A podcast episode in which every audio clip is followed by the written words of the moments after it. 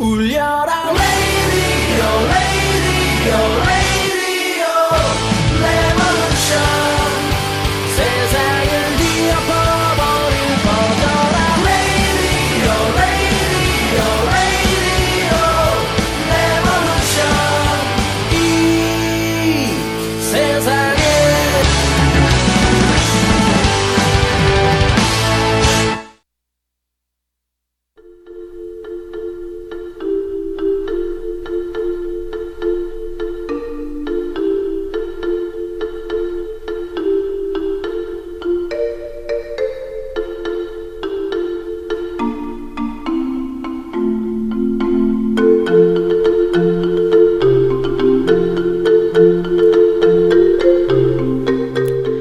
길을 걷다가 돌부리에 걸리면요. 이건 그냥 걸림돌이 됩니다. 그러나 냇가를 건널 때 물가에 놓인 돌은 아름다운 디딤돌이 됩니다. 오늘도 만나는 사람마다 따뜻하고 어, 감사하는 마음으로 상대에게 걸림돌이 아닌 디딤돌이 되어주는 멋진 어, 산주 라디오가 되기를 하시면서 어제 방송 재밌었다고요. 보미맘님, 텍사스에 계시는 보미맘님이 주신 어, 사연입니다. 네, 선수 라디오가 디딤돌, 디딤돌이 될 수 있을까요? 어, 어제 방송 후기 너무 좋아요. 네, 일단 로컬 지역에서 좋았습니다. 재밌었어요. 즐거웠어요. 행복했어요. 너무너무 좋은 추억이었어요. 좋은 분들을 만난다는 것, 그리고 서로 나눈다는 것. 아, 세상에 거한다는 것, 알린다는 것. 정말 즐거운 일이죠? 너무 좋습니다. 그런데요, 요즘 이 곡이 뜨나 봐요. 하, 이 곡이 무슨 곡이냐면 방탄소년단의 곡인데요. 떴어요, 떴어. 함께 들어봅시다.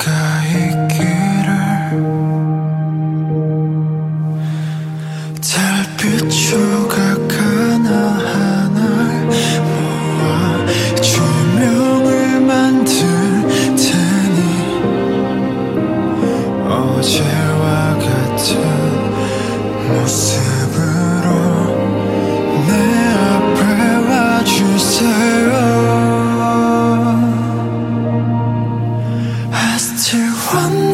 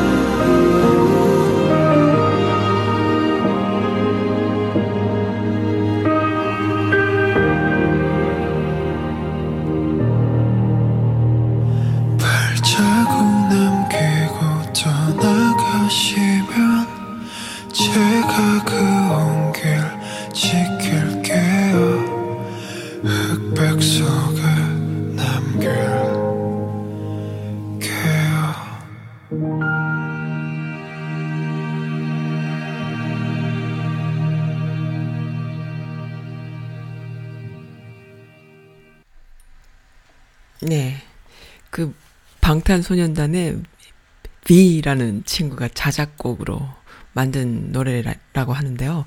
들으면서 그런 생각이 들어요. 어떻게 이렇게 귀에다 대고 속삭일까? 가성으로 완달 완달 막 이러면서 귀에다 대고 속삭이는데 옛날 같으면은 음, 노래를 녹음을 해도요. 이렇게 좀 마이크를 살짝 띄워놓고 이렇게 소리를 지르면서 노, 노래를 하면은 녹음을 해- 했던 것 같아요. 근데 요즘은 대고 이렇게 막 속삭이는 노래를 하니까 이 여성 팬들이 다 뒤집어지는 거지. 아우 스윗하기도 하여라. 어, 눈을 꼭꼭 밟는 그 뽀드득 뽀드득 소리도 들리고요. 제목이 풍경이라고 해요. 어, 그래가지고 지금 난리가 났나 봅니다. 어, 발음도 어려워요. 저는 비, 비가 아니고 위. 부에 이가 붙, 붙는 거죠. 그런 멤버가 있나 봐요. 방탄소년단의 이름이 너무 많잖아. 여러 명이잖아요. 아무튼 미가 만든 자작곡이라고 좀 떴어요. 지금 난리가 난 것 같은데 여성 팬들 아, 귀에다 대고 속삭입니다. 아유 정말 좋으시겠어요. 그러니까는 청취자들 아니 청취자가 아니죠. 이 팬들이죠. 팬들 아미 팬들이 난리가 나는 거죠. 그렇습니다. 그럴까 더불어서 또 이렇게 아 갑자기 그 생각이 들어. 지난 슈퍼볼 할 때 그 마룬 파이브 공연을 보면서 너무 한심스러워가지고 야 내년에는 BTS가 저기서 공연을 한번 해야 되는데 뭐 이런 생각이 들었답니다. 와 진짜 테러블 공연이었어요. 마룬 파이브는 저도 가끔 마룬 파이브의 노래를 어 틀어드리고 하면서 진짜 신나잖아요 노래가. 그랬는데 이거 완전히 뭐 예 그래서 지금 욕 많이 먹고 있네요. 아무튼 BTS의 목소리 아 죄송해요.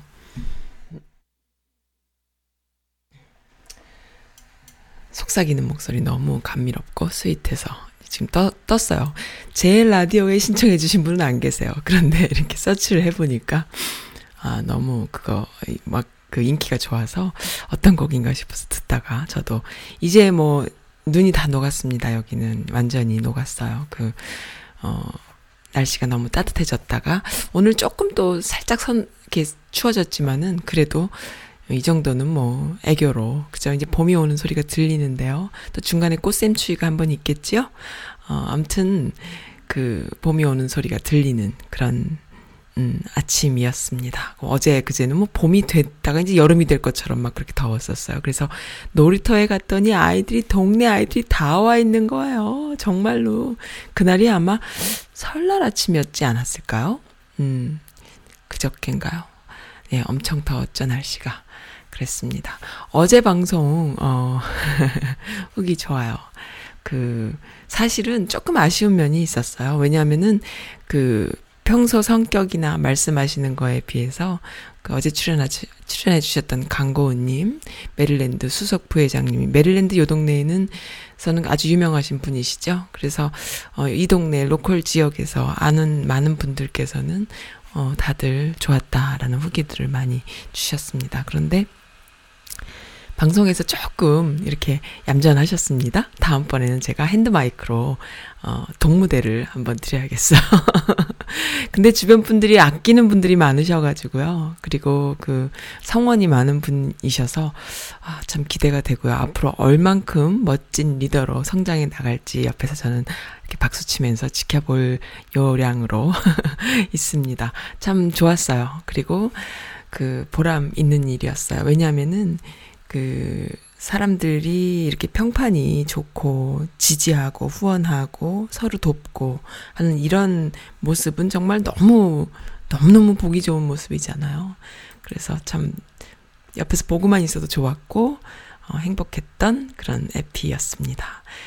음, 그리고 어제는 또 개인적으로 저녁 때 잠깐 버지니아에 또 방문했었어요. 그래서 그 처음 뵙는 분들을 많이 이렇게 뵙는 자리가 있었는데요. 아, 너무 좋았습니다. 그것도. 예, 어제 저녁 때 잠시, 어, 저와 만나 뵀던 그, 버지니아의 유명하신 분들, 어, 송구하고요. 그리고 만나서 너무 반가웠고요. 네, 다음에 또 좋은 기회가 된다면은 또 만나 뵙고 싶습니다. 그리고 열정파들이셨어요, 다들. 그, 그 중에 이제 그 가장 열정적으로 보였던 한 분. 저한테 그냥 많은 이야기를 해주고 싶으셔가지고 시간이 없어서 막 이렇게 하셨던 분. 어, 네. 이렇게 항상 오미감이 어, 뵙기만 했는데 그렇게 그냥 그래도 한 30분 이상은 그죠? 1시간까지 됐을까요? 음, 아무튼 아쉬웠지만 많은 이야기를 듣게 돼서 그리고 또 말씀하지 않아도 어, 이해가 돼요. 그러니까는 너무 자체만으로 좋았고 그리고 본인이 이렇게 많은 분들을 또 연결시켜주고 싶은 그런 열정도 또 있으셨어요. 그리고 그런 분들이 그 이렇게 좀 많은 활동을 했으면 좋겠다라는 생각을 또 하시는지 아무튼 너무너무 좋았습니다. 방송에서 디테일하게 다 말씀은 못 드리지만요. 어, 너무 행복했어요. 그리고 그분 덕에 또 만나 뵌 많은 분들 어, 너무너무 반갑고 진짜 선남 선녀들 같이 보였습니다. 예. 역시 역시 멋있어요. 네. 너무 행복한 시간 음, 보냈어요. 혼자서 뒤척뒤척, 어, 해피맘님이, 음, 밤에 잠들면 꼭 한두 시에 깨서 잠을 못 자네요. 힘들어요. 써님 목소리 들으면 잠이 올라나 싶어요. 공부하는 아들이 보고 싶네요. 어, 아들내미 공부한다고 멀리 떠나셨구나. 보고 싶겠다. 만져보고 싶고, 안아보고 싶고, 안부를 묻고 싶고, 어, 맛있는 맘마도 해주고 싶고, 그럴 것 같습니다. 어, 아들 보고 싶어서 한두 시에 깨시나요? 네, 엄마들은 참 신기하죠? 그, 저, 저도요, 한 번 잠들면 누가 업어가도 모르는 사람, 그리고 아침잠이 많아서 갤갤거리는 사람이었는데, 아이를 임신해서, 임신할 때부터 이제 훈련을 시키는 거예요. 엄마 되기 훈련을 하는 거죠. 배가 불러올수록 밤에 잠을 못 자고 화장실 들락거리고 낑낑거리고 옆으로 누웠다 앞으로 누웠다 난리를 치다가 결국 아기가 태어나면 좀 나아질까라는 착각은 어 그때로 끝나죠. 아이 낳고 나면 그 다음부터 진짜 개고생이 시작되잖아요. 그렇게 해서 이제 엄마들이 새벽 잠을 어 그러니까 아이 이불 덮어주랴 또 우유 주랴 뭐 어 아프면 아파서 계속 그러다가 이제 엄마가 그 아, 쪽잠 자는 것에 익숙해질 때쯤 됐을 때 아이들이 엄마 품을 떠나죠. 사춘기가 돼서 방문 닫고 들어갑니다. 그러고 아 그래도 엄마는 쪽잠 자는 거를 어, 놓지 않아요. 어, 우리 아이가 잘 자나 이렇게 하죠. 그러다가 이제 대학에 들어가서 이렇게 해피맘님처럼 아이가 집을 떠나고 나면은 혼자서 깹니다. 어, 그런 엄마의 어, 마음 그리고 엄마의 그 삶. 저도 어렸을 때는 우리 엄마는 초능력이 있나 했어요. 우리 엄마는 내가 모르는 초능력이 있다. 왜, 왜냐하면은 나는 밤늦게 자도 엄마는 나보다 늦게 주무시고 내가 아침에 아무리 일찍 일어나도 엄마는 나보다 일찍 일어나 있고 엄마는 초능력자인가 보다. 엄마는 몇 시에 깨워줘 하면 일어나서 깨워주시고 엄마는 정말 초능력자인가 보다. 항상 그런 막연한 기대를 했는데 그 초능력이 어디서 나오나 나를 돌보다가 우리 아, 아이들을 돌보다가 생긴 초능력이신 거죠. 네, 그렇게 훈련시킵니다. 그렇게 엄마는 아이로 인해서 훈련되다가 나중에 이제 이렇게 다 자라서 공부하러 떠난 아들내미 보고 싶다고 새벽에 깨셔가지고 선즈 라디오 어 들으면서 잠이 올라나 제 목소리가 좀 잠이 오는 목소리긴 하죠. 제가 녹음할 땐 모르는데 저도 가끔 모니터링을 한다고 어, 밤 밤에 누워서 이제 제 목소리가 잘 나오나 싶어서 이렇게 켜보면은 좀 어리버리한 목소리로 수근수근 거려요. 좀 잠이 오는 목소리 같이 들릴 때가 있어요. 맞지요? 어, 해피맘님, 힘드십니까? 선즈라디오 들으시면서 주무세요. 감사합니다. 크레이지 마미님, 음, 음, 음, 오늘 출연하신 아저씨 말씀하시는 게 너무 웃겨서 많이 웃었어요. 한번 시작하시면 끝낼 줄 모르시는 회장님. 홍익인간이랑 곰이랑 마늘까지 나오네요. 사랑방 라디오 화이팅 하셨어요. 아유, 그렇죠? 어, 그 회장님 참 좋은 분이세요. 저도 오미감이 항상 이렇게 뵙고 인사만 드렸었는데, 어, 항상 눈물이 고여 있으세요. 뭔가 이렇게 사랑을 많이 주고 싶으신 것 같아. 애정을 많이 주고 싶으신 것 같아. 아마, 어, 그, 편안한 사랑을, 어, 주시는 분 같아요. 그러니까는 그렇게 진짜 그, 끊지 못하고 계속 말씀하실 만큼. 어, 아무튼 그랬어요. 어제 방송 너무 즐거웠죠? 듣는 분들은 어떠셨어요? 어, 아무튼 저도 그냥 웃음이 나는 그런 에피였습니다. 그래서 그 젊은 차세대 리더와 그 다음에 그 기성세대 리더 두 분의 만남, 그리고 오랜 만남 속에서, 어, 진짜 서로 이렇게 아껴주는 모습들, 어, 너무 좋았습니다. 네. 근데 또, 천사님이 기가 막힌 후기를 주셨네요. 안녕하세요. 써님 늘 그랬듯이 오랜만에 게시판에 들어와서 글을 남겨요. 요즘 많이 바빠서 늦게까지 일하느라고 라이브 방송 거의 못 듣지만은 하루 일과의 마무리는 항상 써님 방송과 함께 한답니다. 어머, 여기도 제 라디오 들으시면서 주무시는 거 아닌가 모르겠네요. 처음에는 잘 몰랐는데 써님 방송이 중독성이 있나 봐요.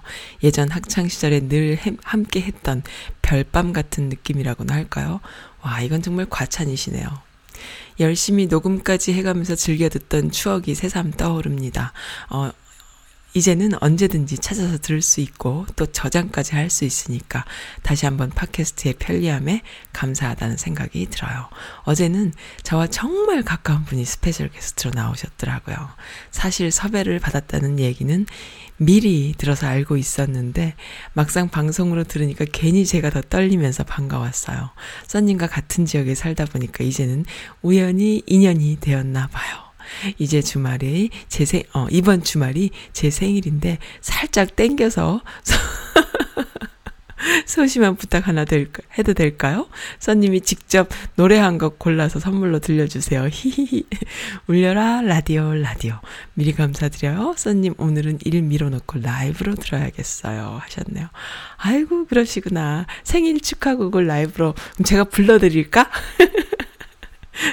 지금 목소리 완전 작겨가지고 킥킥거리고 지금 기침하고 어 아무튼 그러는데 뭐 그래도 뭐 그래도 일단 찾아는 났어요. 음, 생일 축하곡. 사실은 제가 정말 좋아하는 생일 축하곡이 하나 있답니다.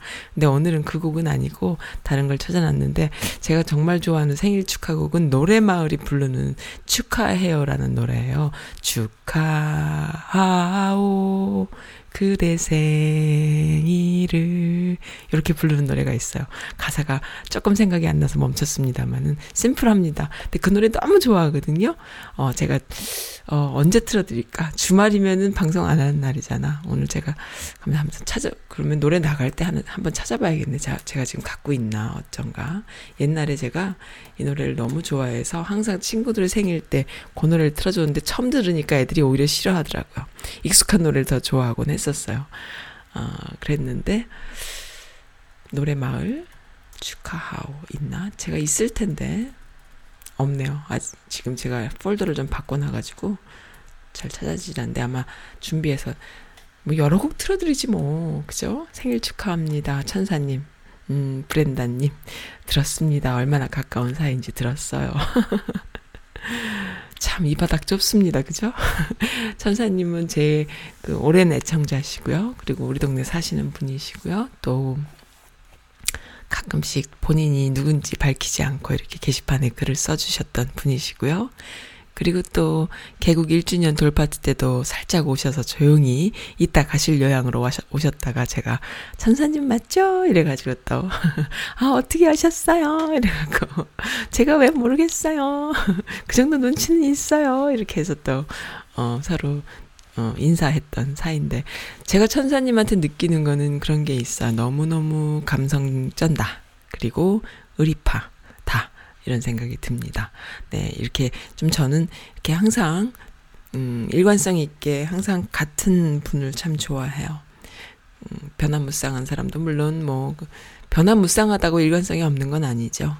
그런데 일단 자신의 삶을 항상 이렇게 잘 계속 음, 변함없이 가는 분들 그러한 에너지 너무 멋져요. 느껴집니다. 네, 그 천사님 감사해요. 하하하하하. 오늘 제가 지난 지지난 방송 그러니까 지난 화요일 방송 때 어, 설날이었음에도 불구하고 어, 막 아침에 결결거리고 못 일어나고 하다가 이제 거의 개긴 방송, 개기는 방송을 했었죠. 그리고 음악도 별로 못 틀어드렸고, 사연도 별로 소개 못 시켜드리고, 그리고 그냥 혼자 주, 주라장창 떠들다가 일찍 끝낸 방송 했었어요. 좀 쪽팔리죠, 사실. 근데 이제 어제 어, special guest 방송 나가고 오늘은 조금 기운이 났나요, 제가? 올랄라 올랄라 하면서 지금 다리까지 한쪽을 막 떨면서 기분 좋게 방송하고 있습니다. 뉴욕 아짐님 너무 오랜만에 오셔갖고 막 떨립니다. 제가 너무 의지했던 분인데 너무 안 오시다가 아, 아틀란타 문파님하고 뉴욕 아짐님은 제가 심적으로 무지 의지하고 있는데 뉴욕 아짐님 너무 오랜만에 오셨네요. 어, 네. 잠시 후에 또 짧은 글이지만 읽어드릴게요. 생일 축하곡 먼저 틀어드릴까요? 그러면은 토이가 불러요.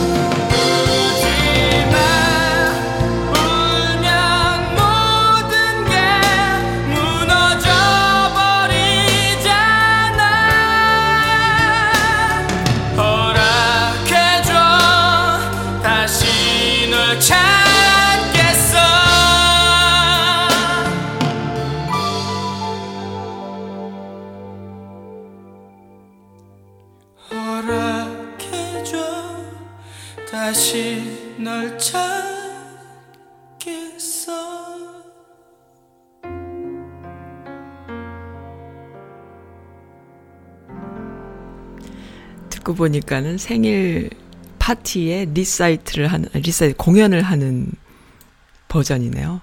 남자친구가 어, 사랑을 구걸하는 그런 노래인데요. 네, 마음에 조금 들드시죠? 이번엔 제대로 나갑니다. 축하합니다, 생일을.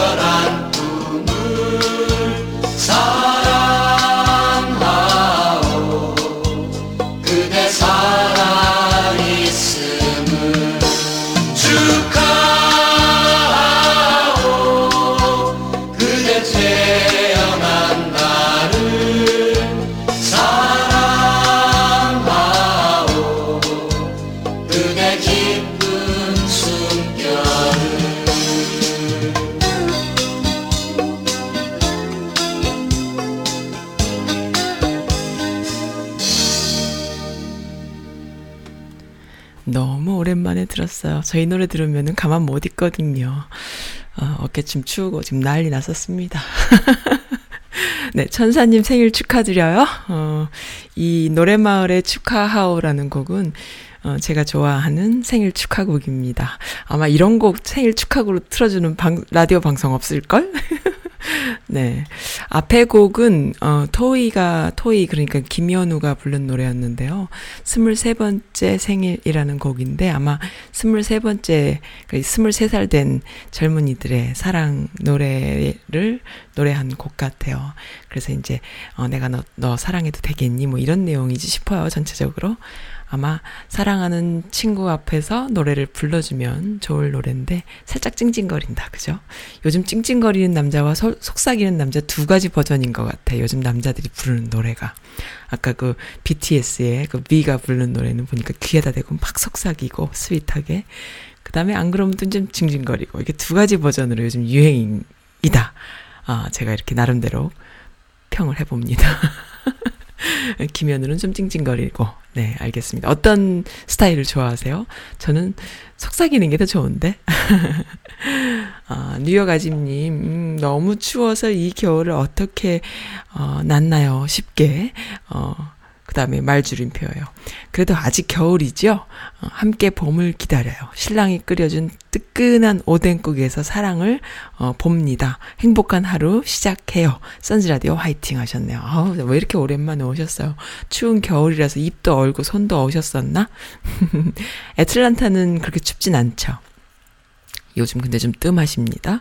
아마도, 어, 네, 애틀란타 문파님은 아마 그 2차 북미 회담을 기다리시느라고 내공을 쌓고 계신 게 아닐까 싶어요. 그렇습니다. 어, 네. 그 다음에 또, 어, 날씨가 풀려서 살 것 같은 시카고, 순덕님이, 순둥님인가요? 순덕님이요. 이 정도면 완전 풀린 거죠? 좋습니다. 이승철의 마일러브 들어볼까요? 이렇게 하셨어요. 뭐, 말 없이 조용히 듣는 청취자로 돌아가신다 해놓고, 잊을만 하면 한 번씩 들어오셔서 이렇게 또 말씀해 주시는 순둥님, 시카고에 계시다고요. 시카고 이번 겨울에 정말 너무 추웠죠?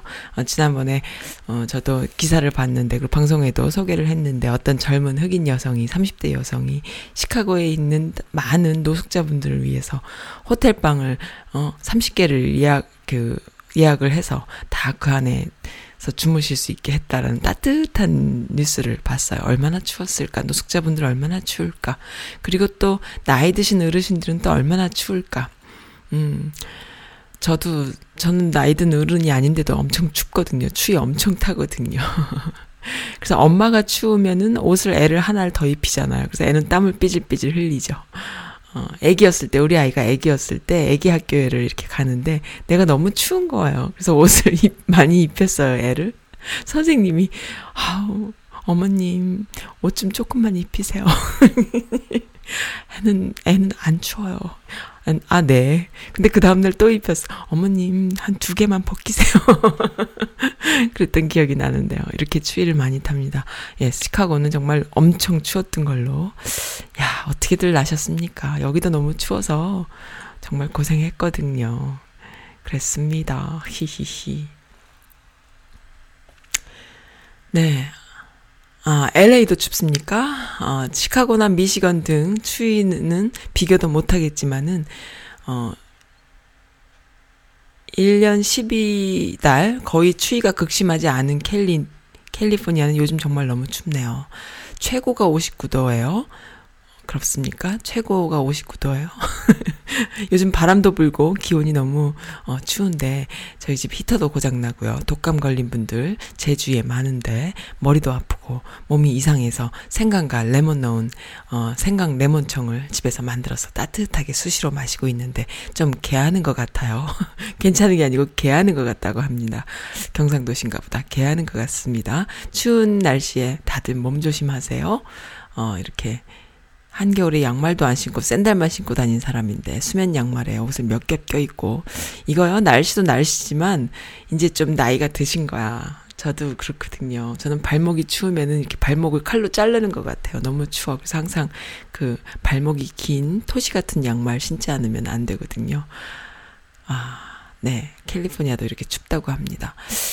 조만간에 이번 달 안에 기상학 관련된 어, 기상학 전문가 어, 박사님이 출연을 하시기로 하셨어요. 그런 분들한테 그분 만나면 좀 여쭤봐야겠어. 왜 이렇게 날씨가 어, 이런지 네 아마 잘 알려주시지 않을까 싶습니다. 이 미국에서 이런 방송을 또 워싱턴 근처에서 이렇게 방송을 하면서 수- 그 게스트분들을 초대하다 보면은 참 즐거운 일들이 많아요. 정말 최고의 전문가들이 계시거든요. 그리고 진짜로 세계에서 제일 멋진 분들도 이 워싱턴에 많이 계시기 때문에 어 너무 좋습니다. 어, 이번 달 안에 어, 제가 모실 거예요. 기상 쪽의 전문가이신 분이요. 한번 여쭤봐야지. 날씨가 왜 이런지. 크크크크. 네, 그렇습니다. 그리고 사랑투님이 주신 사연이 있는, 있는데, 어, 네. 요거는 back music을 좀 깔고 해야 될 것 같기도 하고. 그러면 일단 My Love, 음, 순덕님이 주신 곡이요. My Love 이승철 것 들어보세요, 순덕님. 사랑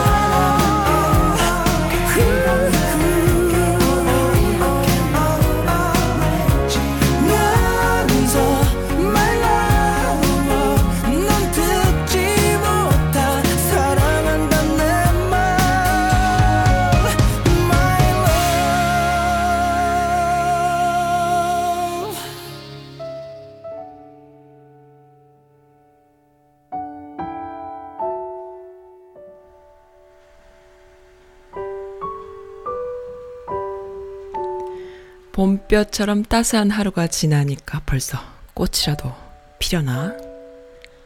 어찌 보면 이렇게도 변함없이 오나? 덜 녹은 눈 사이에도 비집고 자리 잡는 봄 소식.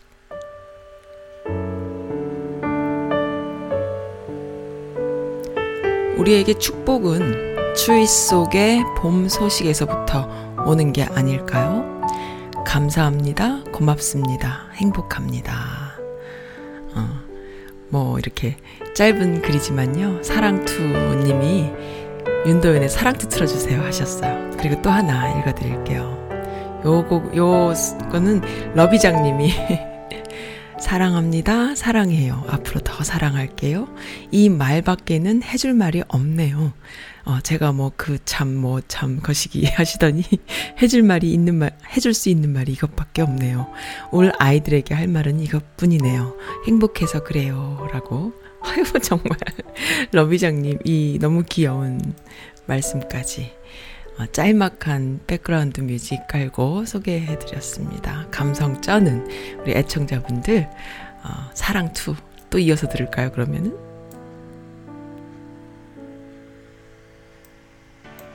나의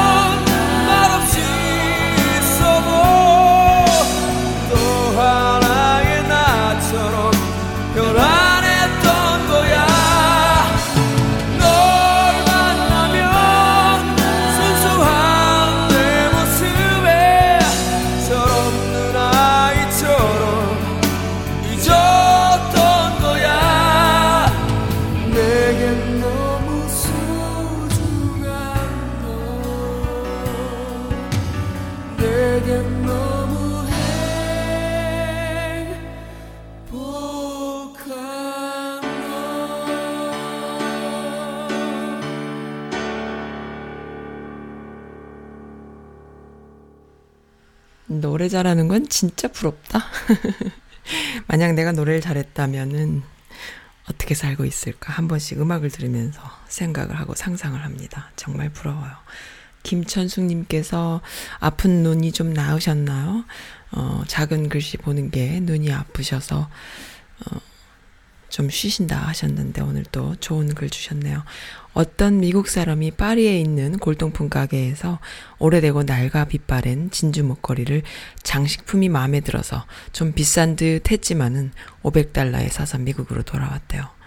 그런데 현찰이 좀 필요해갖고 그것을 집 근처에 있는 보석상에 가지고 갔더니 보석상 주인은 한참 동안 감정을 한 후에 상기된 표정으로 2천불을 주겠다고 했어요. 일단 그것을 가지고 집으로 돌아왔다가 그 다음날 꽤 알려진 골동품, 골동품 가게를 갔어요. 골동품 가게 주인도 역시 한참 동안 감정을 한 후에 5천 달러를 주겠다, 5천 불을 주겠다 한 거죠. 그는 너무 놀랬어요. 그래서 그는 솔직하게 주인에게 물었어요. 아니, 색깔이 다 바랜 진주 목걸인데 왜 그렇게 값이 많이 나가죠? 그러자 골동품 가게 주인은 의외라는 듯이 이렇게 말했어요. 아직도 모르고 계셨어요? 어, 진주 목걸이를 돋보기에 이렇게 들이대면서 거기에 깨알같이 작은 글씨로 이렇게 써 있어요. 사랑하는 조세핀에게 황제 나폴레옹으로부터. 그리고 오른편에는 나폴레옹 황제의 친필 사인이 들어 있었습니다. 그러면서 가게 주인은 이렇게 말했어요. 이 진주 목걸이 자체만으로는 불과 몇십 불이지만은 여기 적혀 있는 글씨와 친필 사인 때문에 값이 많이 나가는 거예요. 그러니까 보석값보다는 거기에 적힌 글값이 훨씬 더 비쌌던 거죠. 어, 아무리 진주 목걸이에 황제 나폴레옹의 사인이 있다고 하더라도 고물상에 갔으면 불과 500불이었을 거고요. 마땅히 있어야 할 자리가 있으니까 엄청난 지가를, 진가를 발휘하고 있는 것 아닐까요? 살아가면서 있어야 할 자리를 찾아 스스로의 가치를 높여갈 수 있기를 바랍니다. 꽃잎이 모여 꽃이 되고요. 나무가 모여 숲이 되고요. 미소가 모여 웃음이 되듯 기쁨이 모여 행복이 되는 거지요. 와우, 이렇게 멋진 글을 주셨네요. 어디서 이렇게 멋진 글들을 계속 샘솟듯이 주시는 걸까요? 제목은 있어야 할 자리라고 하네요. 있어야 할 자리를 찾으면, 어, 정말 그 어떤 물건이든 가치를 드러내죠.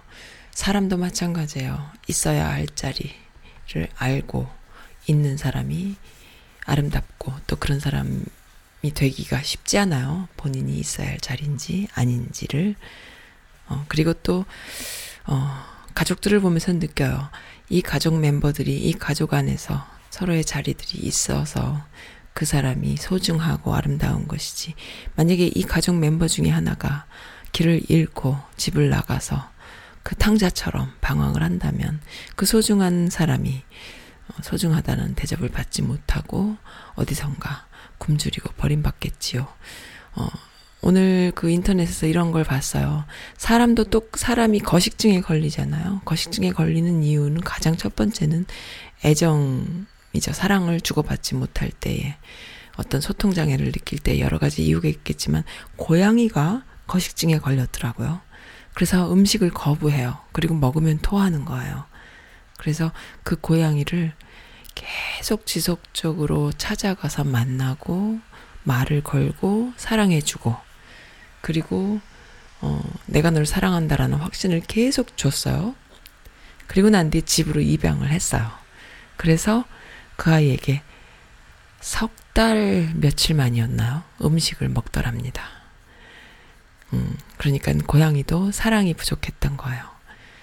모든 생명은 같은 것 같아요. 저도 화초를 키워봤지만, 어, 큰 나무를 저는 좋아해요. 꽃나무 이런 거보다. 꽃, 이렇게 작은, 작은 화초보다 키가 쑥쑥 크는 꽃나무를 좋아하는데, 아우, 이 녀석들이 사랑을 줄 때와 안 줄 때는 완전히 다르더라고요. 사랑을 줄 때는 정말, 어, 더 사랑해줘, 더 사랑해줘 하면서 그렇게 달려들듯이 파랗게, 아름답게 피어나죠. 여름에 햇볕 아래 데리고 가서 물을 주면서 사랑한다, 예, 음, 예쁘, 예쁘다 하면서 이렇게 많이 지켜봐 주고, 쓰다듬어 주고, 만져주고 하면은 얼마나 예쁘게 크는지 몰라요. 그런데 바빠서 좀 관심을 안 주면은 금방 알죠. 이렇게 화초들도 그리고 고양이도 어 그렇습니다. 그래서 이 글을 보면서 김찬숙님의 글을 보면서 어 물건뿐만 아니라 이런 허술해 보이는 진주 목걸이가 뭐 고물상에 가던 공- 골동품 가게에 가던 가치가 다르듯이 사람도 어 굉장히 그 어디에 있느냐에 따라서 가치가 달라지지 않나 싶어요. 그러니까 우리 어뭐 먹고 사는 게 힘들고 또 여러 가지 경제적인 문제로 가정도 붕괴되기도 하고 형제들끼리 안 보기도 하고 부모 자식 간에 싸우기도 하고 하는 이런 현실 속에서 본질적으로 어, 그것이 문제가 아니구나라는 걸 한 번쯤은 생각해 보는 그런 우리가 됐으면 좋겠어요. 그냥 그런 생각을 했습니다. 어, 꼰대 안 되기. 제가 좀 직설적으로 말하는 것을 말하고 난 뒤에 꼭 행동으로 옮겨요. 어, 아닌 건 아니다. 빈말 안 하기 등등 좀 꼬장꼬장 합니다. 그리고 제 주변, 어, 사람들도 저랑 비슷해요. 그 대신 일이 한번 꽂히면 추진력은 굉장히 빠르죠. 문제는 저의 형제들은 이렇지가 않아서 저를 보면 속이 뒤집어지는 거예요. 성질 깐깐하고 차가운 마지로 찍혀 있습니다. 그래서 어 큰일은 다 나한테 맡기지만은 기본적으로 힘들어 하는 거예요. 어 그들 그래서 형제들이 시간 나는 대로 다르다라고 이렇게 말을 하는데요. 각자 서로 이유가 있긴 하지만은 요즘 그런 생각이 들어요. 가족은 서로 고치려고 드니까 결국 싸우는 것 같아요. 어, 그러면서 내가 문제라는 거를 이제서야 서서히 알게 됐어요. 타인을 평가하지 말고 그 시간에 나 자신을 평가하자라는 생각이 문득 들었습니다. 라는 글이 올라왔는데 중년이 되셔야, 되셔서 문득 이 생각이 드셨습니까? 이제 그 다음 스텝은 내가 틀렸구나 라는 걸 한번 내려놓고 아 하고 웃을 수 있는 여유가 좀 있다면 얼마나 좋을까 그런 생각이 듭니다만은 네 중년이란 나이가 주는 선물이지요 내가 틀릴 수도 있구나 어, 그리고 내가 좀 그 상대방을 힘들게 하는구나라는 걸 내려놓을 수 있는 아 중년이 주는 선물입니다 그리고 내려놓으세요 저는요, 옛날에 청소벽이나 정리벽이 있던 사람이었어요. 왜 그런 아이들 있잖아요. 책상 정리하느라고 공부할 시간 없는 사람. 그래서 책상 정리하느라고 공부를 못 하는 거예요. 그런, 그런 아이였어요. 그 정도로 정리벽과 그 청소벽이 있어서 누군가가 제 후배 중에 어떤 아이가 나한테 물어봤어요.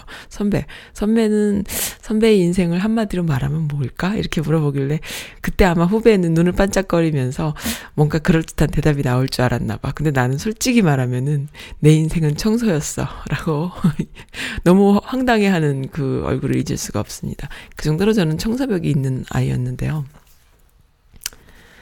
어, 다 내려놨죠. 이렇게 발로 넘어 다닙니다. 그리고 눈을 감고 다니고요. 청소 안 해요, 요즘에는. 그것 자체가 저에겐 축복이다, 이렇게 생각해요. 오, 내려놓고 나니까, 내가 변하고 나니까요. 너무 좋아요. 그리고 제가 청소벽이 있고 정리벽이 있을 때 저와 함께 하는 사람들은 불편해 했어요. 어, 이거 어디다 놓지? 막 이러고. 근데 그게 없어지니까 다들 하하하 우리 집에 오는 걸 거부감이 없고요. 편안해 하고요. 그러니까는 내가 틀린 거예요. 내가 잘못된 거예요. 어, 저는 이렇게 그 중년의 나이가 돼서 변화되게 해준 것은 또 우리 아이입니다. 우리 아이가 저에게 선생님이죠. 감사한 노릇입니다. 예, 우리 이렇게 꼰대 안 됐으면 좋겠어요. 꼰대는 잔소리쟁이가 꼰대인 것 같아요. 음, 어제 또 만나뵌 분들도 그렇고 또 저에게 이메일을 멀리서 주신 분이 계세요. 호주에서 이메일을 주신 분이 계세요. 어, 그, Gday 오스트리아라는 팟캐스팅을, 팟캐스트 채널을 운영하시는 분이세요. 팟빵에 올리시는 걸로 알고 있습니다. 그러니까 요즘 뭐 워낙 그 팟캐스트가 유행하다 보니까는 많이들 하시는데, 호주에서 아주 착실하게, 멋지게, 어, 아주 멋진 방송 프로그램을 만들고 계신 거죠. 근데 그분들이, 그분 중에 한 분께서 저에게 연락을 주셨어요. 제 라디오 버전하고 비슷하게 운영을 하고 싶다. 어떻게 하면 좋겠냐라고 물어오셨어요. 어, 참. 감사한 노릇입니다. 왜냐하면은 제작을 해본 분들은 알거든요. 이 선즈 라디오가 자신들의 제작 과정과 많이 다르다는 것을. 네, 저는요, 생방송을 하기 때문에, 생방송을 할 수 있기 때문에, 어, 쉽게 쉽게 에피소드가 업데이트되고, 신나게 할 수 있는 거예요. 보통 팟캐스팅 제작하시는 분들은, 그, 제작을 하느라고 모여서 제작을 하고, 팟캐 업데이트되는 파일들을 잘 편집을 해서 올리죠. 그러다 보면 그게 이제 소모적이에요. 소모전이 됩니다. 처음에 한두 번은 너무 재밌어서 가는데 나중에 계속 하다 보면 그게 쉽지가 않아요. 그래서 소모전이 되는 거예요. 그리고 제작하는 사람이 작가라던가 또 그 편집 제작하는 분들과 이렇게 여러 명이 모여서 하다 보면 그 안에 이제 여러 가지 그 경제적인 뭐 비용도 들어갈 테고 많이 필요하죠. 그리고 내용도 그렇고 또 컨텐츠도 그렇고 그러니까 소모적인 거예요. 그래서 굉장히 힘들어져요. 그래서 뭔가 이렇게 다른 방식이 있나 하다 보면은 제 선스 라디오가 귀에 쏙 들어오는 거죠. 저는요, 이런 설명을 드리고 싶어요. 그 사진을 공부하다 보면은 사진 하시는 분들은 아실 거예요. 옛날에 35mm 필름으로 사진을 찍을 때 어떤 게 있나요? 밀착 뜬다 그러잖아요. 혹시 아세요? 35mm 필름을 그 24컷, 27커트나 뭐 36커트 필름을 인화지, A10 인화지 위에 이렇게 쫙 올려놔요. 잘라서. 길게 올려놔요. 뭐한 8커트나 뭐 이렇게 8장씩 이렇게, 이렇게 잘라서 필름이, 인, 그 인화된 필름을 올려놓습니다. 올려놓으면 그 필름은 네거티브 필름이잖아요. 그러니까는 거꾸로 상이 보이는 네거티브 필름을 인화지 위에 올려놓고 그거를 바로 암실에서 그냥 찍어버려요. 그럼 그걸 밀착한다 그래요. 그러니까 어떠한 effect도 없이 살아있는 날 것 그대로의 필름을 그냥, 그냥 떠버리는 게 밀착이죠. 35mm 필름뿐만 아니라 A 바이 10 커다란, 그러니까 A 바이, A, 8인치 곱하기 10인치짜리, 그 지금 우리가 평소에 보는 그 A4 용지보다 조금 작은 사이즈죠. 그만한 사이즈의 커트 필름을 바로 밀착을 뜨기도 한 사진들이 그 옛날에 그뭐 안셀 아담스 같은 사진 작가들의 사진이기도 하죠. 그러니까 밀착된다라는 의미가 뭐냐 하면은 필름 그대로를 그냥 프린트하는 거야. 그 어떠한 효과도 없이 어뭐 그 트리밍을 준다던가 뭐 잘라 트리밍이 자르는 거잖아. 트리밍을 한다던가 아니면 무슨 노출 같은 걸 좀 조절을 해서 프린트 한다던가 이런 것 없이 그냥 날 것 그대로를 어, 재현하는 거죠. 그냥 사진으로 뽑아버리는 것을 밀착한다 그러는데 그러한 방송이다. 저는 이렇게 말씀드리고 싶어요. 그러니까 어떤 분이 출연을 하시던 아니면 제가 사연과 신청곡을 하던 날 것 그대로의 그 방송을 그냥 막 찍어내는 거죠. 그러한 방식이 넌, 저는 너무 좋아서 그렇게 하고 있고, 그것을 배포할 때는 요즘 어르신들은 그런 걸 여쭤봐요, 저한테. 여, 저한테 묻습니다. 뭐, 유튜브 방송 하세요? 뭐, 이렇게 물어요. 유튜브 방송은 솔직히 말하면은, 어, 유튜브라는 그 송출, 배포해주는 유튜브라는 어떤 그, 어, 그, 팟, 그, 그런, 뭐라 그럽니까? 그 송출하는 회사가 따로 있는 거죠. 그러니까는 제작은 본인들이 하지만 유튜브라는 데 올림으로 해서 그러니까 제작사인 거예요. 만약에 본인이 한 시간짜리 무슨 프로그램을 만들어서 유튜브에다 올린다 그러면은 그 만드는 사람은 제작사지 방송사는 아닌 거예요. 유튜브과 같이 합쳐져야 방송사인 거죠. MBC 같은 방송국이 왜 방송국이라고 부르죠? 제작도 하고 송출도 하잖아요. 자신들이 채널을 가지고 있잖아요. 그러니까 방송국이거든요. 그 학교에서 하는 방송국도 방송국입니다. 왜냐하면 제작도 자, 본인들이 하지만 학교 내의 방송을 담당을 해서 송출도 하잖아요. 방송국입니다. 그런데 방송사는 뭐냐 하면 방송물을 제작하는 회사를 방송사라고 하지 거기에 브로드캐스팅이라는 이름을 그 방송국이라는 이름을 넣기는 힘든 거예요. 근데 선즈 라디오는 어떤가요? 팟캐스트 일, 일반 팟캐스팅하고는 완전히 다른 채널이에요. 왜냐하면 일반 팟캐스팅 채널에 올리는 파일들은 그들이 방송을 한다고 말할 수는 없어요. 방송물을 제작하는 거죠. 그래서 팟캐스팅으로 배포하는 거죠. 그러니까는 팟캐스팅이죠. 팟캐스팅은 브로드캐스팅과 그 아이파드의 파드가 합쳐져서 팟캐스팅이라는 신조어거든요. 그러니까 브로드캐스팅이 아닌 팟캐스팅인 거예요. 그런데 저는 어, 브로드캐스팅도 하고 또 팟캐스팅도 하고 둘 다를 하는 어, 방송국입니다. 미국이라는 이 땅은 너무 넓잖아요. 너무 넓은 곳에서 그 어떠한 방송사도 인터넷을 통하지 않고 미국 전역을 전역에 이렇게 배, 그 방송을 내보낼 수 있는 거는 없는 거예요. 미국은 그래요. 그런데 이제 그 일단 한인 방송국들만 봤을 때도 그들도 그 지역에 로컬 지역에 뭐 FM이라던가 AM이라던가 뭐 TV 채널 뭐 어떤 수신기로 이렇게 방송을 할 수는 있지만 그거를 보는 유저들이 듣거나 보는 유저들이 거의 없는 상태잖아요. 왜냐하면 지금 다 인터넷으로 어 뭐 스마트폰으로 이렇게 그 구독하는 걸로 하기 때문에 그래서 결국에 가서 그들이 하는 것은 뭐 TV 같은 경우는 유튜브를 통해서 라디오는 뭐 그 다시 듣기 방식을 인터넷 스트리밍이라던가 아니면 팟캐스팅을 통해서 하는데요. 저는 일단 어 FM이나 AM이나 또 TV 수신기와 상관없이 그런 거에 비용을 들이지 않고 일단 인터넷으로 무조건 그렇게 해서 여러 가지 앱을 제 채널 선스 라디오에 제가 앱을 만, 돈 주고 만들어서 그 앱을 다운받으세요. 이런 짓을 전 하지 않아요.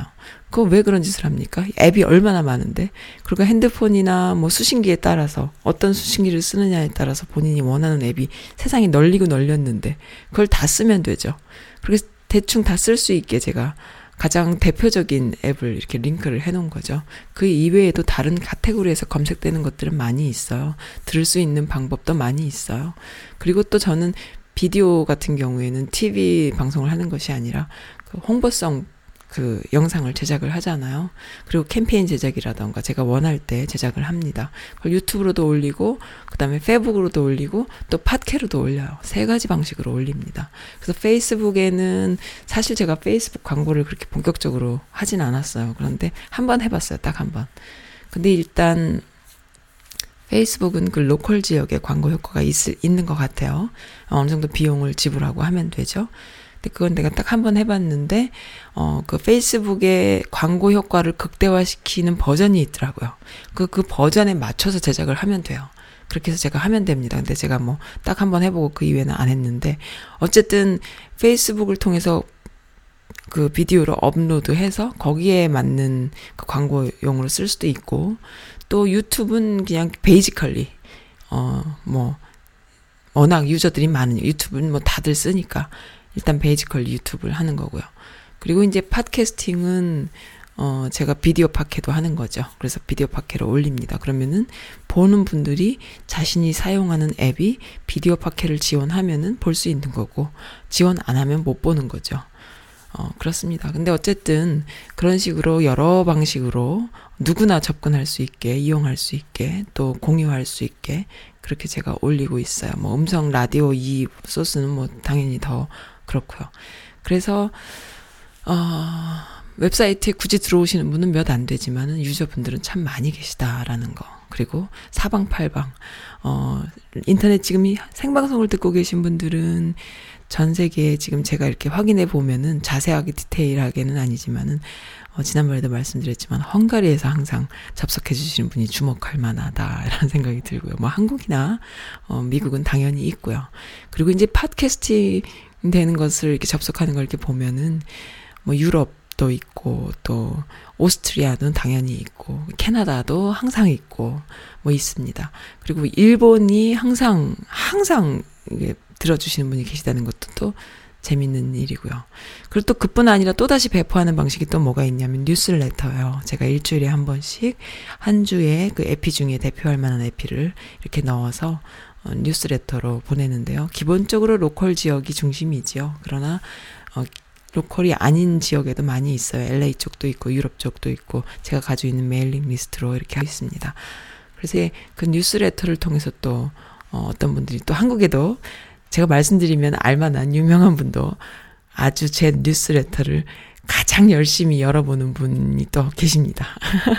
어떤 분인지 제가 비밀이에요. 근데 그래요. 그래서 어, 이 메릴랜드가 선즈라디오를 통해서 그 미국 전역에서 가장 예를 들어서 어저께 출연하신 강고은 같은 분, 또 뭐 우리 컬럼니스트 마이클 리님, 또 에릭님 이런 분들이 그 다른 주에서 그러니까 쉽게 말하면은 LA에서 활동하시는 누구를 우리가 알지는 못하잖아요. 어, 잘 모르거든요.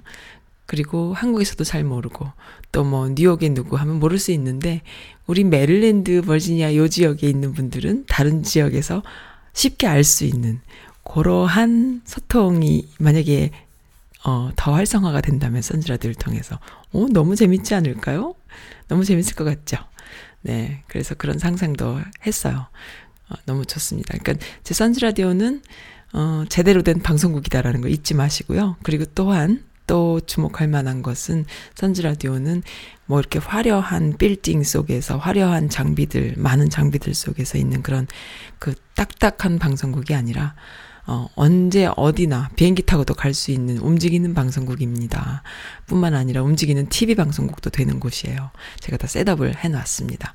그래서 원하시는 곳에 가서 어, 어떤 분들이 뭐 때문에 이런 걸 방송하고 싶다 했을 때 그것이 제가 생각하기에도 맞다, 가능하다, 해볼만 하다 싶으면 제가 갑니다. 그렇기 때문에 그런 움직이는 방송국이라는 것도 잊지 말아 주셨으면 좋겠어요. 전 세상에, 전 세계에 선즈라디오는 어, 하나입니다. 그리고 이름이 선즈라디오인 것도 좀 특이하다 하시는 분이 계셨어요. 선즈라디오라는 이름은 첫 번째로는 제 이름을 딴 거고요. 그리고 두 번째로는 살짝 그 minority 느낌이 나잖아요. 미국에서 살다 보면은 많은 분들이 그 거국적인 아주 큰 이름들을 많이 쓰시죠. 어, 그런 이름이 워낙 많으니까 저는 그냥 심플하게 minority로서 어 그리고 그 minority가 사람들 입에 오르내렸을 때에 굉장히 편리하게 어 이거 선즈 라디오 얼마나 편해요. 그러니까 그런 이, 느낌으로 제가 만든 거고요.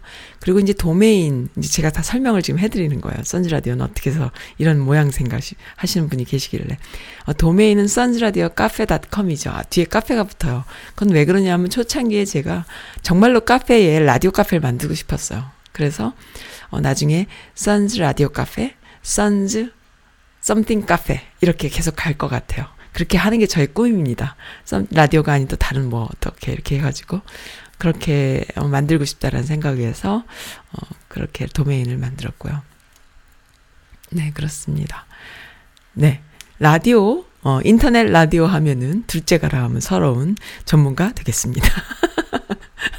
네. 로고, 빨간 색깔 로고, 하얀 색깔 로고, 선스 라디오라는 그 로고 제작에서부터, 그 다음에 모든, 음, 그 웹사이트 울, 관리, 그 다음에 운영, 뭐 만든 것까지, 또 생방송, hosting, 뭐 여러 가지 운행, 진행, 또 홍보, 그리고 섭외까지 다 하는 개인, 개인 1인 라디오 방송국은 어, 저 단순한 podcasting이 아닙니다. podcasting을 이용한 podcasting은 그냥 다시 듣기 어, 방식이고요.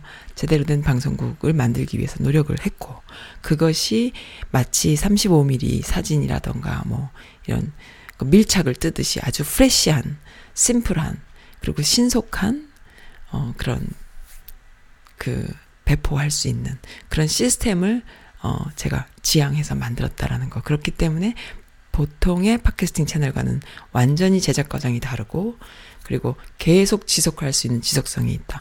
방송은 지속성이거든요. 한두 번 하는 게 방송이 아니에요. 그거는 그냥 노는 거죠. 계속 지속해 나갈 수 있고, 계속 소통할 수 있고, 많은 사람들이 계속 유저로, 어, 갈 수 있는 것. 지속성이 방송의 생명인데, 그 지속성을 할 수 있는 첫 번째 이유는 첫 번째 그 단서 단서 뭐라 그래야 되죠? 첫 번째 조건은 어, 미국 사회에서 첫 번째 조건은 여성이어야 한다 생각했어요. 저, 저는 여성이니까. 그 여성 커뮤니티 속에서의 많은 이야기들은 방송의 지속성이 가장 중요하다라고 생각을 했고, 그리고 소통하는 데 중요하다 생각했고, 그렇기 때문에 여성이 할 수 있는 일이구나 생각을 했어요. 수많은 채널들이 있지만, 어, 볼거리 들을 거리가 있고, 뭐, 일간지, 주간지, 또 인터넷 신문, 또 종교 신문, 그리고 한인 라디오 채널들이 다 있지만, 이들이 하는 것은 무엇이냐 하면은, 그냥 이벤트, 우리 무슨 일이 있었다라는 걸 알리는 거거든요. 그들이 다 하고 있는 걸 제가 또 할 필요가 없잖아요. 뭐, 그들이 다 하고 있는 거 보면 되잖아요. 한국일보 얼마나 좋습니까? 어, 보면 되죠. 그리고 뭐 인터넷 신문 좋죠. 뭐 주간연예 같은 주간지 다 잘 돼 있죠. 식당 가면 다 나옵니다. 다 있죠. 뭐 동네마다 주간지 다 있고 그거 보면 되잖아요. 근데 뭐 그걸 비슷한 걸 또 만들 이유가 없잖아요. 저는 그런 것이 아니라 그냥 소통하는 여성들과 또 남성들과 이렇게 소통하는 그리고 세대와 또 주류 사회와 또 비주류 사회 간의 소통이 어, 제가 할 일이다 이런 생각을 한 거죠. 많은 분들은 이미 다 하고 계신 걸 제가 또 할 필요는 없는 거고.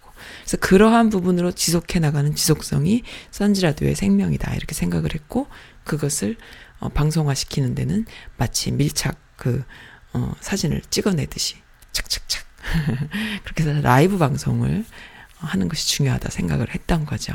네, 이러한 방식이 참 어떻게 하는가라고 궁금해하는 오스트리아 오스트리아의 그 G'day Australia라는 채널을 만드시는 분께서 연락을 주셔서 어, 마음으로는 참 어, 어 나의 이런 그 스타일을 호기심 있게 봐주시는 분이 계시네. 어 너무 좋네 이런 생각을 했답니다. 네, 제작하시는 분들은 아시는 거죠. 네, 그렇게 많이 좀 다르다는 거 이해해 주셨으면 좋겠어요. 그래서 제 그 문자로라도 아니면 이메일로라도 이메일 선즈라디오 카페 at gmail.com 이메일로라도 또는 게시판에 직접 register 하셔서 로그인 하셔서 게시판에 글을 써주시던 서로 이렇게 계속해서 그 소통할 수 있는 그런 방송을 원합니다. 소소한 일상의 이야기, 소소한 그 미국 사회에 살면서 여성들의 이야기. 뭐 오늘 올라온 글 중에는 이런 것도 있어요. 진짜 맛있는 빵 추천합니다. 저 이런 것도 너무 좋아해요. Trader Joe's에서 파는 French 빵인데 속살이 너무 부드럽고 초코칩도 있어요. 진짜 맛있어요. 혼자 먹기 너무 아까워서 알려드립니다. 라는 글인데요. 어, 그 우리가 알고 있는 뚜레 점점 실 점점 파리 점점점 빵보다 백만 배 맛있어요. 이런 글이 올라왔어요. 이런 글들도 너무 좋아합니다. 네. 음. 그러니까는 이러한 소소한 소통이 우리에게 얼마나 소중하냐라는 거죠. 또 재밌는 사연이 있어요. 우리 동네에서 있었던 일이라는 글인데요. 저쪽 서부에 사시는 분 같아요. LA와 가까운 라스베가스에서도 태극기 집회를 하고 싶었는지, 태극기 전도대회를 하고 싶었는지, 태극기 집회 열 수 있는 간복이었는지 모르겠지만, 태극기 부대가, 어, 이렇게 무슨 집회를 하는 걸 보셨나 봐요. 너무 황당했다 이런 글이 올라왔는데 아 이분들 보니까요 분명히 돈 나오는 데가 있으니까 이렇게 하겠지요. 어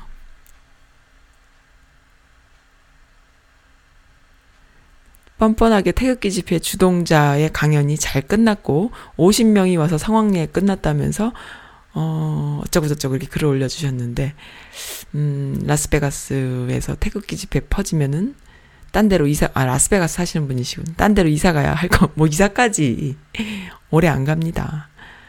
음, 네. 아무튼 이런 글도 얼마나 재밌어요. 이런 글도 읽어드리는 라디오인 거죠. 그리고 함께하는 라디오인 거고요. 네. 슈퍼볼 하프타임 쇼 너무 실망스러웠다. 내년에는 BTS한테 좀 허락을 해줬으면 좋겠다. 그런 생각이 듭니다. 네, 오늘 또 썰이 길었네요. 이문세 길을 걷다 보면 이라는 곡 마지막 곡으로 오늘 또 방송 마치겠습니다. 내일은 미스 바람나인 어, 마이클리님의 오픈 마인드 시간이 있습니다. 네, 많이 많이 들어주세요. 감사드립니다. 내일 뵙겠습니다.